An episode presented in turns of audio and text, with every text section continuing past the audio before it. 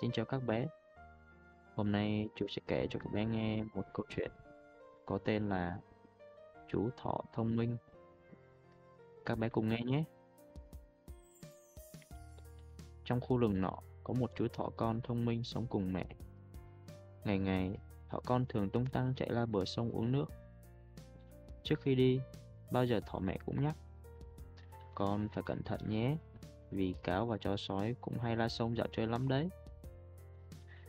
Thế rồi một ngày nọ, sau khi con đang uống một hơi no bụng nước, thỏ con ngẩng lên thì đã thấy cáo đang tiến lại gần mình với vẻ mặt rất thân thiện. Chào thỏ con, lên lưng anh cõng vào rừng hai nấm và hoa nào. Thỏ con chần chừ nhìn cáo, chợt nhớ lời mẹ dặn. Thỏ con hồ hởi tươi cười nói, em thích lắm, nhưng anh cáo ơi, chờ em về nhà lấy nón đội che nắng đã nhé.